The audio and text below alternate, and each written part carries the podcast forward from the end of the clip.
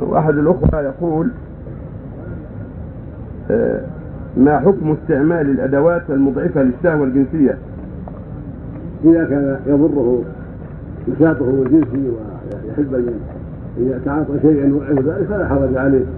من المادة الحبوب المباحة الشيء الذي يقرر الأطباء الموثوقون أنه لا يضره ولكن فيضعف الشهوة إضعافا لا يضره بل يعينه على جهاد نفسه.